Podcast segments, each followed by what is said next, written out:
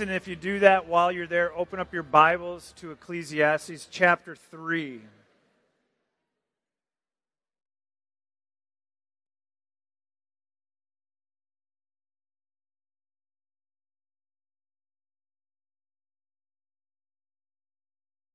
Ecclesiastes chapter 3, verses 16 through 22.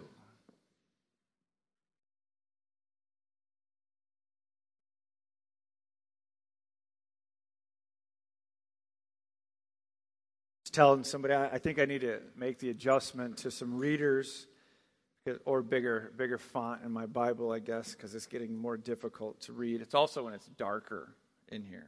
Um, anyways, 16 through 22. Moreover, I saw under the sun that in the place of justice, even there was wickedness, and in the place of righteousness, even there was wickedness. I said in my heart, God will judge the righteous and the wicked, for there is a time for every matter and for every work. I said in my heart with regard to the children of man that God is testing them, that they may see that they themselves are but beasts. For what happens to the children of man and what happens to the beasts is the same. As one dies, so dies the other. They all have the same breath and man has no advantage over the beasts, for all is vanity. All go to one place. All are from the dust, and to dust all return. Who knows whether the spirit of man goes upward and the spirit of the beast goes downward into the earth? So I saw that there is nothing better than that a man should rejoice in his work, for that is his lot. Who can bring him to see what will be after him? Let's pray. Heavenly Father, we ask that you would please soften our hearts, or that you would enable us to hear your word, to sit before your word and be affected by your word in the right way. Lord, that we would grow as a result of this truth, these truths being spoken to us. Lord, we ask that you would change us, that you would give us hope for the life that you've called us to live today, that you would enable us to enjoy all of the gifts that you have given to us, but not worship them, but instead worship you alone. And so, Lord, please accomplish your good purposes through the preaching of your word this morning. In Jesus' name, amen. All right, just a show of hands here. How many of you think that life is fair? Raise your hand real high if you think, yeah, life is just fair. I always, I just, nobody? Good. So we're, we're all going to start on the same page. It's just not fair, is it? Life is not fair. And so if you were to talk to somebody today, maybe one of your children, if you have kids, and they yelled this at you, that's not fair, what would you tell them? Yeah, you'd say something like that. One of my boys, I like to share illustrations. I, I have kids, and they just they they just live life like I'm sure your kids do, and they just have illustrations. And so one of my boys got into a car accident this year in Cobb County near my house, where he was the driver at fault. He rear ended a vehicle who was in front of him, and that vehicle then rear ended the vehicle that was in front of them. And so it was a three car accident. He was the one at fault. There was significant damage to the middle car, as you can imagine. And he was issued a following too closely ticket. Now, if you don't know this or not, but I think what they were saying is in the state of Georgia, if you get a following too closely ticket and it actually goes on your record, it stays with you for life. That's what they were saying. That's, that's just prosecuting attorney said that. And so when we went to court for his ticket, we talked to the prosecuting attorney, and they downgraded that ticket. And they turned it into just a general traffic violation, which was pretty sweet, right? Facing something that's going to be on your record your entire life, and, and now it's just a general traffic violation. And whatever fine it was supposed to be, this prosecuting attorney, they, they knocked it down to just $100. So that's even better. And then we went to pay, and this was kind of like best case scenario for my son. We're like, okay, this is pretty good. So we go to pay and we walk up to the desk and the lady says, you, you owe us $50. And I was like, 50? They said it was 100. That's what we agreed to. She said, yeah, yeah, I understand. But when the prosecuting attorney gave it to the judge, the judge then looked at it and crossed it out and put it down to $50. And so that, that's pretty sweet. It's almost getting off scot free for something that was pretty significant. Well, then a few months later, another son of mine got into a car accident. And it was a very minor car accident. It was just sort of a changing lanes in Cherokee County. And it was dark and it was raining. And it just barely rubbed this other car. And they pull over and call the police officer. And the police officer come. This is again in Cherokee County. And he ended up getting a ticket for changing lanes, improper lane violation type of thing. And then we go to court, and we're, we're, you know, you do this. You pray and you hope for the best because you got to pay insurance as a dad and all that kind of stuff, or at least help them pay insurance and think through it in some ways. At least that's what we do. Anyways, so we're, we're talking and we're trying to work through this, and you're praying for mercy, and he got none. Got three points on his license, had to pay a significant fine, had to take a def, uh, defensive driving course, and in the end, a significant penalty for what he did. Now, you, you, could, you could think if you were this child and you could sort of compare it to the other child's accident and what he got, he would say, Life's not fair. That, that doesn't appear to be fair, does it? How does somebody who does something significantly worse get off with just $50 fine, and then somebody who does something significantly less have to pay a ton? Well, it's because life's not fair. Life doesn't always balance itself out. Life's not fair. It's not fair.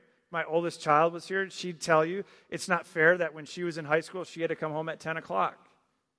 And that youngest child of mine gets to stay out till 12. Life's not fair. And if you have an older kid and a younger kid and you're raising, you understand what that's like. And I just tell the younger kid, I wear him out in different ways because I was worn out by the older kid. And by the time I'm raising this younger kid, there's different things I'm looking at and paying attention to, mistakes I made early on that I don't want to make now. And then sometimes there's just things I don't want to do, so I make him have to pay for tons of things. And he'll say, That's not fair. And so I have all these kids at different points are just saying, Life's not fair. And then I'm telling them the same thing you just told me. It's not fair. Don't ever think that it's going to be fair. It might be fair in some cases, but it's not fair, and I don't even have to be fair with you. That's what I try to tell them. In 1962, John F. Kennedy was asked about sending more troops to Vietnam. And he responded by saying this He said, There is always inequality in life. Some men are killed in war, and some men are wounded, and some men never leave the country. And he just said this life is unfair. He's just stating the obvious as you're trying to make sense of, as Solomon would say, some things in this world are just crooked, that are never meant to be straightened out. Some things you try to add up. Two plus two is supposed to equal four, but we live in a world where it doesn't always work that way. And so Solomon's been teaching us about this. He's helping us to see in a lot of ways, especially this morning, that, that life's not fair. Some people are born into a life of luxury and success, while others are born into a life of poverty and failure. Have you ever just stopped to think about God's kindness to you? To say, you were born in the United States of America. That's God's kindness. You, you did nothing personally to deserve that. If we believe in a sovereign God who's at work in all things, who creator of all things, in charge of everything, you could have been born anywhere. You could have been born in the Gaza Strip, but you weren't. You were born here. Why?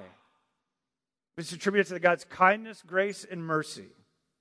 Some people have to work really hard to get accepted to really good colleges.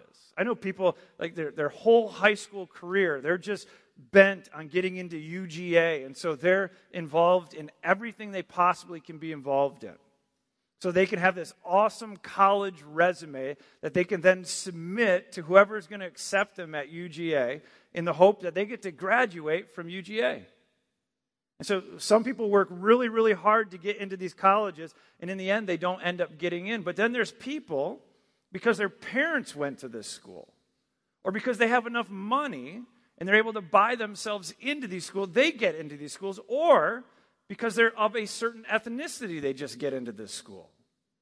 It just works that way. As they're trying to meet different criteria and things like that. Like life's not what? It's not fair. Innocent people can find themselves in the wrong place at the wrong time and be convicted of a crime and spend their life in prison. It just happens. And then guilty people who really did some evil things can find themselves walking free today because they know the right person, or because they got the right judge or the wrong judge, or they were able to pay for a really good lawyer to get them off on a technicality, and they're walking around free. Why? Because life's not always fair. Is it fair for a young, godly person to die in their 20s while really evil men live a long life doing evil things in this world? Do we really have fair elections? I'm trying not to go there politically and stuff like that, but it has felt like that just fit, you know?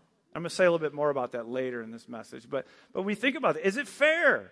Our whole country's in an uproar. Somebody's going to say, depending on who got elected and who won, and you can go back not just to 2020, but you can go back to 2016, and you can hear the same people saying the same thing in a different way because their candidate didn't win, and they're all screaming, it's not fair. That's an illegitimate president.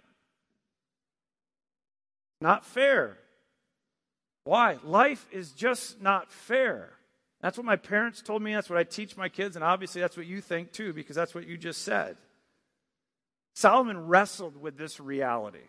Again, remember, he's looking at life and he's trying to find out the meaning of life. He's trying to find some purpose. What is the purpose to living this life under the sun, a life lived apart from God? Can that be found? And so he's searching and he's looking and he's wrestling with this truth of just seeing things that just don't make sense, that just don't seem to balance. And so, what we're going to learn this morning is this though this life might not be fair, God is fair, and He's just in all His ways. Therefore, we must trust Him in all things. We're going to dig into this truth by taking a look at two points this morning. In our first point, we learned that God will rightly judge all things at the right time. As Solomon continues to think about the fact that there's a time for everything in this life. This, this section right here fits into the previous section that we talked about last week, where he was just telling us there's a season for everything. There's a time to be born, and then there's a time to die. And there's a time for everything that fits in between that. There's a time for breaking down, and there's a time for building up. There's a time for laughing, and then there's a time for mourning. And he turns his attention to now seeing all this wickedness in the world that he lives in. Verse 16, he says, Moreover, I saw under the sun that in the place of justice, even there was wickedness. And in the place of righteousness, even in that place was wickedness. And so he's not shocked. It doesn't appear like he's, he's shocked by the fact that wickedness exists in the world. The thing that, that's really got his attention that he's pointing out to us here in this text is, is where he sees wickedness showing up. In the place of justice, he tells us, there was wickedness in the one place in this world where a person should be able to expect fairness or to expect some justice to take place, he tells us he looked into that place. He looked into that courtroom. And what he saw was not fair. What he saw was not completely just, but instead he looked in and he saw wickedness. Do you guys know who Lady Justice is? If you don't, just Google it. It's just a statue that's typically in every courtroom of this woman that's sort of a symbol of justice, a symbol of kind of freedom and fairness, something you would expect if you went to court. And so She's a symbol of this fairness and justice. And she holds a sword, which symbolizes her authority and power to punish injustice, as well as her ability to kind of cut through all the facts and all the obstacles to come to a right and fair decision. She also holds a balance or scales which represent her ability to kind of weigh things. And so if you looked at this picture, I'm sure some of you have already looked it up. If you're looking at it, it's just it's a balanced scale.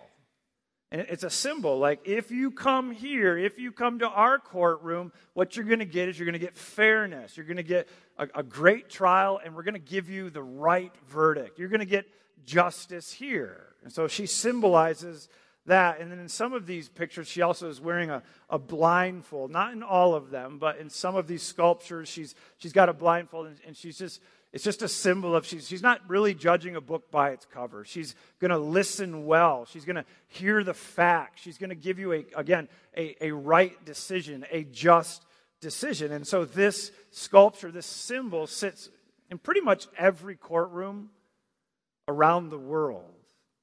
And it's just a symbol that, that when you come here, you're going to find justice.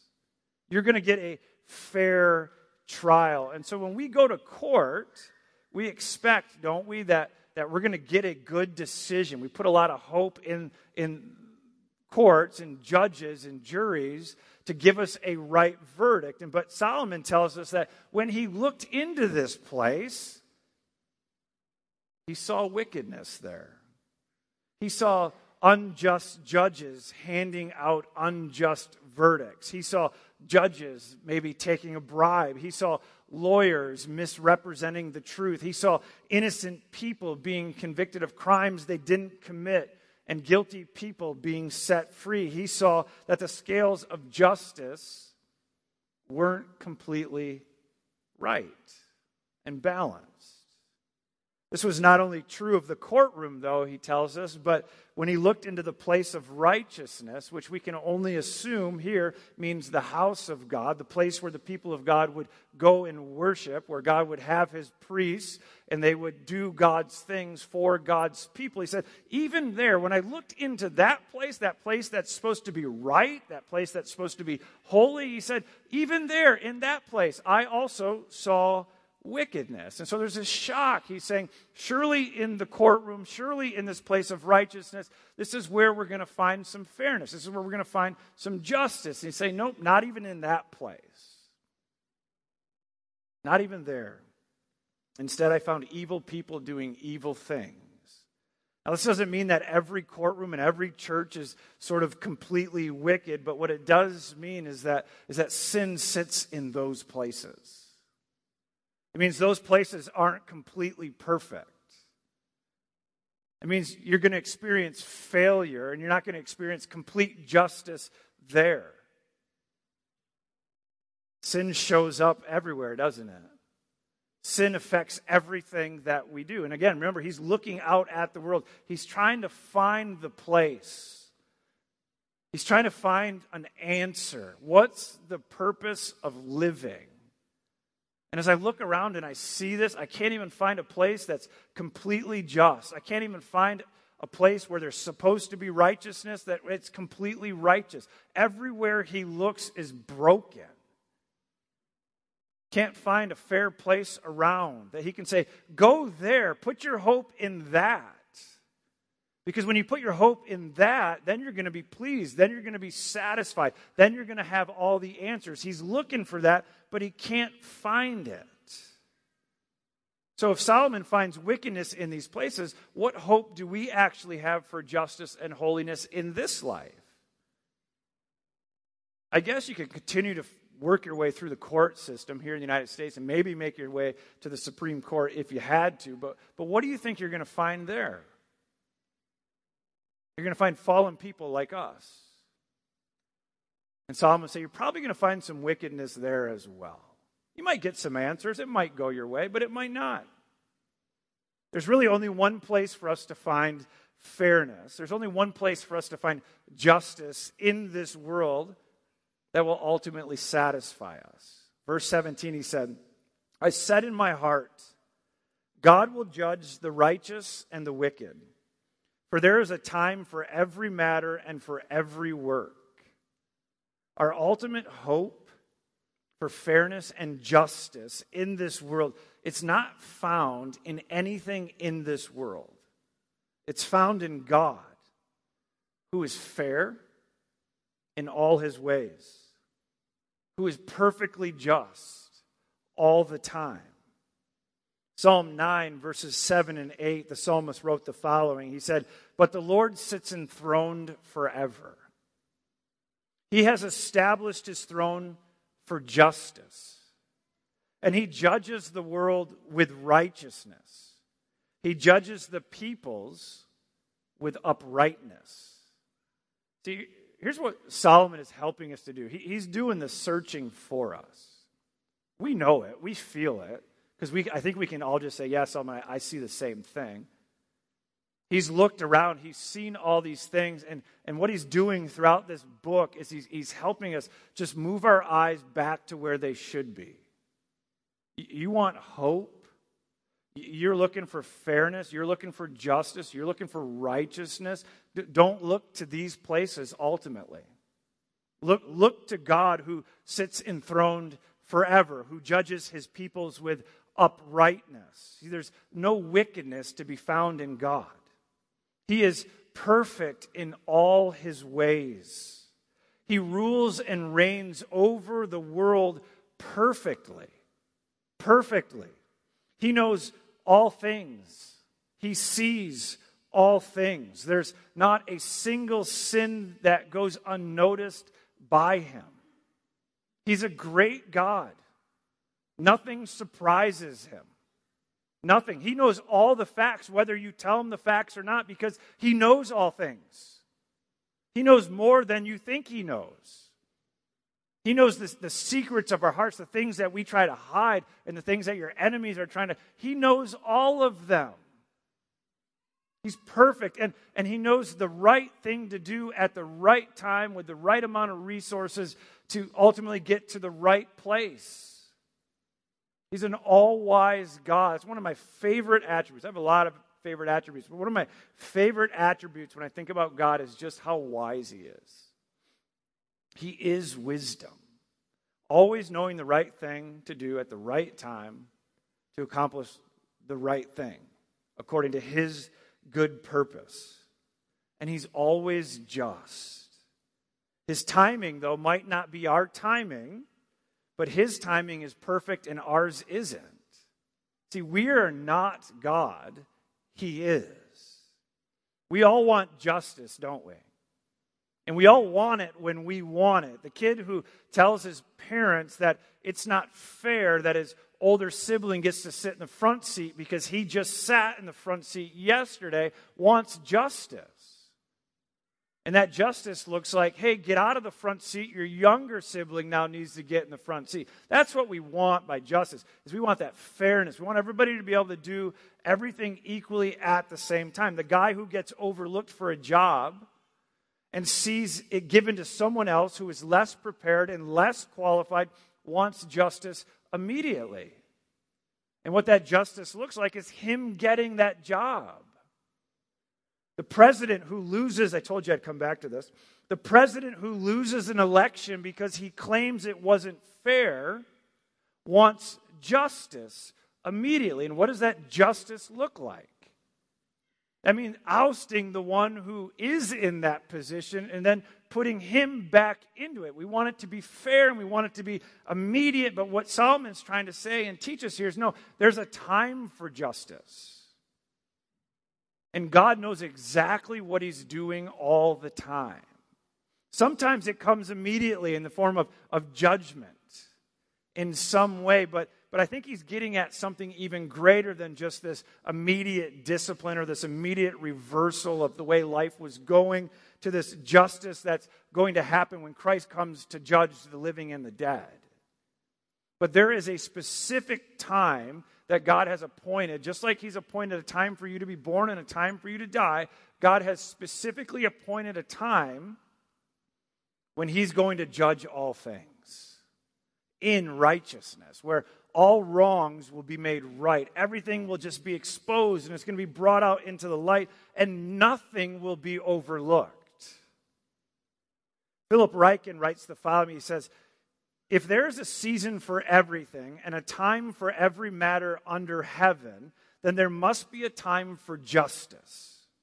Therefore, rather than simply getting angry and sad about all the oppression we see in the world, we can trust God to make things right in the end. Now, he's not saying you can't get righteously angry about seeing little babies being killed because we should be angry about that. That's just wrong. Doesn't mean we can't be sad when we see people or yourself being taken advantage of. But what he's getting at here is that if we really believe God is who he says he is, and he's appointed a time to judge all things and bring justice upon this world, then, then we are called to trust him for that. We're, called to put our hope in him, knowing that he, he's going to expose everything and he's going to bring judgment upon all of these things. And he's going to do it perfectly. He's, he's not going to take a bribe. He's not going to overlook something. He's, he's not going to have these unbalanced scales because he, he wants to sort of be more favorable to this person for some reason. It doesn't work that way. God is perfect in all his ways, and there is a time for this, and we're called to trust him. So it doesn't mean that we don't fight for the oppressed or seek to do the right thing at the right time in this world because we're called to do that too. But it does need me we, we need to understand that we do live in a broken world. Injustices will never fully go away this side of heaven. This place will never be heaven. We wait Jesus, we're waiting on Jesus to, to usher in the new heavens and the earth. And so we live in a broken world where even wickedness is found in places that are meant to be just. Even wickedness is found in places that are meant to be righteous. And this world will never be fair. You will be overlooked and you will be taken advantage of by others. Years ago, I, I learned this truth in sort of a, a little bit of a different way, but just reading a number of books, and I came across this guy who, who shared this line with me. He says, You always get paid for your work. You guys know what that means? Anybody ever heard that? So, what he was getting at here is the Lord always pays you for your work. And so, as believers, we work as unto the Lord. We have customers in this world, but we work as unto the Lord. And so, me and my boys, we mow people's lawns, and every year we run across a few customers that don't like to pay for their work. I just come to understand it. I'm sure if you have a business, you understand it's just life. There's people out there, sometimes they just like to take advantage of people. So you go, you you mow their lawns, you take care of their stuff, and when it comes time to get paid, there's an excuse, and they just kind of push you down the line. And I, we've done this for a number of years. I understand it. I see it coming, but, but it doesn't bother me. And the reason it doesn't bother me is because of that truth that I learned from whoever that guy was that taught it to me. The Lord always pays you for your work. I don't work ultimately for them. Just like I don't pastor ultimately for you. I pastor before the Lord. He's called me to do this. I mow lawns for the Lord. He just happens to lead me to my neighbors to mow their yard. And so when they don't pay, what that means is I trust Him to be at work in it. I trust Him that though they may never pay me, the Lord sees it. The Lord will right all wrongs, even little insignificant things like that. And I may never see that money this side of heaven, and I may never see it in heaven. It may show up in a completely different way that I may not necessarily be aware of at the time, but I know it's true. Why? Because we serve a just God who will bring about justice at just the right time. The question is do we trust Him for this? Is our ultimate hope in Him when we find ourselves being taken advantage of by others? Do we try to fight for ourselves? Or do we trust the Lord to fight for us? And that takes wisdom. It takes a lot of wisdom to know when do we press forward and when do we just back off and say, okay, Lord, I'm going to let you do whatever it is you want to do. When it is that you want to do it. Again, this takes faith to trust that God is who He is. And He does this in His timing. And there is a day of judgment coming. Acts 17, Paul speaking said this He said, The times of ignorance God overlooked. But, not, but now, but no, he commands all people everywhere to repent, because he has fixed a day on which he will judge the world in righteousness by a man whom he has appointed, and of this he has given assurance to all by raising him from the dead. So there is a day coming that Jesus is going to judge the living and the dead. On this day, he's going to give everyone who has not repented of their sins and trusted in him what they really deserve. It's going to be a scary day. It's a scary day if you think about it, for those especially who have not trusted in Jesus. I love singing about what Jesus has done for us, saved us. That we can look to this day of judgment and find great hope in Him. But if you haven't trusted in Him, it's a scary day. Everything's brought out, laid out, and His judgment will be brought upon you. Our only hope for this day is to be found in Him through repentance and faith, trusting that He really is a good Savior who really did live a perfect life on our behalf, who really did die on a cross, exhausting the wrath of God for all of our sins, so that we might be forgiven and have the hope of eternal life. Again, Philip Ryken writes the following He says, Whenever we see injustice, especially acts of oppression, that we are powerless to prevent, we can still pray for justice, leaving things in God's hands. This requires faith in God's promises and also the patience for waiting on His timing. We all want justice, don't we? Especially when we see such just blatant abuses of people and oppression. And we work towards those things. But ultimately, our hope is in God. He will right all these wrongs. And it takes faith because we have to wait. We're waiting on His timing. So this life might, might not be fair. There might be wickedness and injustice all around us, but God is at work. And He's at work for our good. And there's a day coming where all these wrongs, they're going to be made right.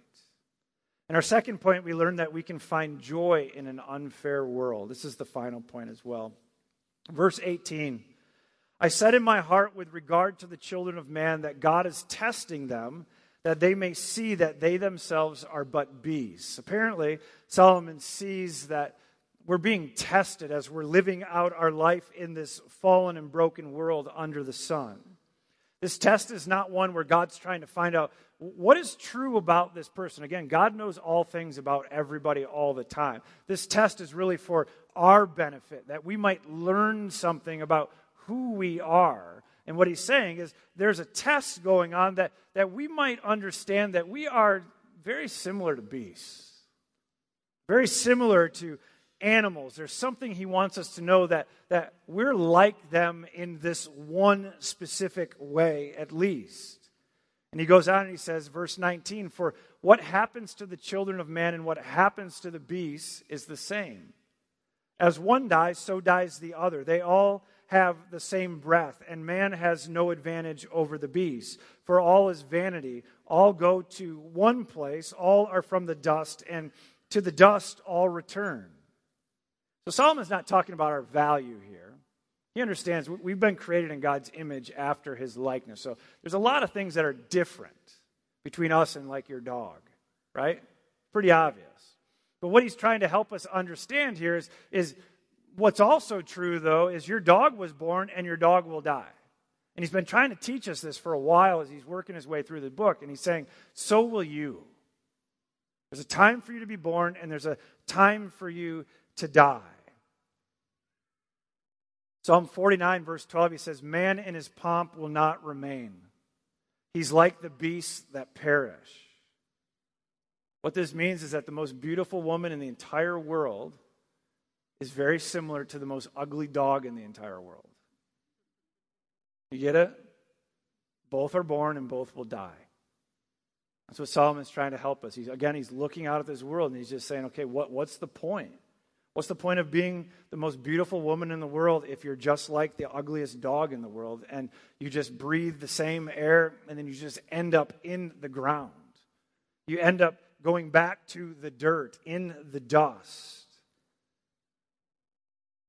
He goes on to ask and kind of answer his question. Verse 21, he says, Who knows whether the spirit of man goes upward and the spirit of the beast goes down into the earth? And so it seems like Solomon's just a little uncertain here.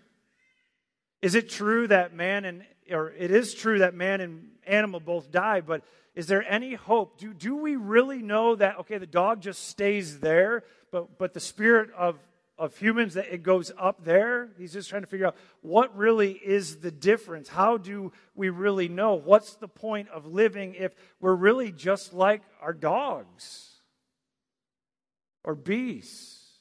So he goes to verse 22 and he says, So I saw that there's nothing better than that a man should rejoice in his work, for that is his lot. Who can bring him to see what will be after him? And so he's looking at this and he's thinking about this and he's just saying, at the end of the day, here's my conclusion just enjoy what you get. Just enjoy what you get. He seems kind of hopeless, honestly, as you're reading through this at this point. And he's, he's, if you've been following, he's kind of up and down, brings us some hope. But here he just sort of just says, okay, if this is true, if we are just like the beast, we're born and we die, and we don't really know, he's just saying, enjoy what you got. Receive whatever it is you get from God and, and just try to live a happy life. And then he asks that question who can bring him to see what will be after him?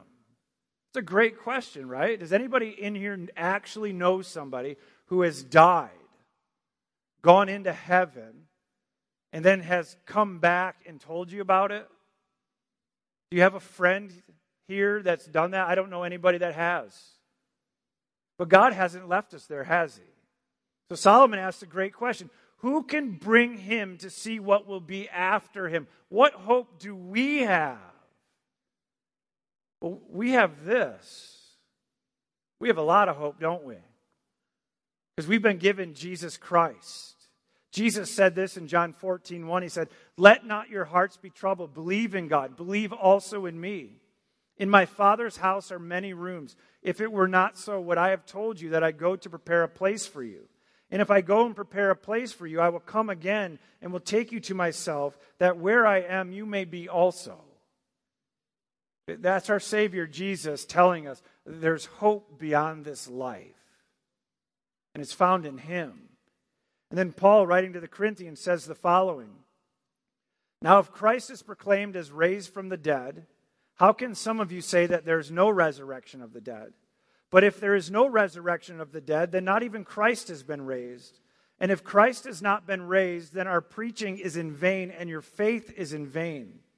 We are even found to be misrepresenting God because we testified about God that He raised Christ, whom He did not raise, if it's true that the dead are not raised. For if the dead are not raised, not even Christ has been raised. And if Christ has not been raised, your faith is futile, and you're still in your sins. Then those also who have fallen asleep in Christ have perished. If in Christ we have hope in this life only, we are of all people are most to be pitied. Isn't that true? If there's no hope, if we're just like dogs, that's a, another theological discussion. So I'm not going to get into dogs go to heaven and things like that. I have this week with some people. The point being is if we're like animals and we just breathe our last breath and we die and we stay in the ground and there's no hope for the resurrection, then guess what? We are to be pitied, aren't we? But he goes on and he says, But in fact, Christ has been raised from the dead, the first fruits of those who have fallen asleep. So who can know? Who can know if we go up or down? We do. We all know this. We all know this is not home. When we breathe our last breath, we will meet our Maker we will see our Savior. There's a day coming when He is going to judge the living and the dead. And everyone who trusts in Him will be raised to life. where we get to spend eternity in heaven, where there will be no sin, there'll be no wickedness in the place of justice. There'll be no wickedness in the place of righteousness. There'll be no more wars. No more videos of babies dying and people being abused. None of that will exist. And that place is real. And we have our hope in it. So when we live our life, we can enjoy all that's given to us, God, all that God's given to us, knowing that that this is not where it ends. We are not to be pitied, but instead we get to live with faith. And we really get to enjoy what God gives to us the good, the bad, and the ugly. Because we trust that whatever happens, God sees it and He'll bring it all to light and He will right all wrongs. And our hope for that day is not in us, our hope is in Jesus Christ. Let's pray. Heavenly Father, we thank you for this hope that we have in Jesus, Lord. Just your steadfast love poured out through your Son. And so, Lord, as we live life, help us to live life with our eyes on Christ, hoping not in the things of this world, but in the better future that Jesus has purchased for us. And so, God, please fill us with your Spirit that we might live with great faith and great joy in a broken world, hoping in you alone. In Jesus' name we pray. Amen.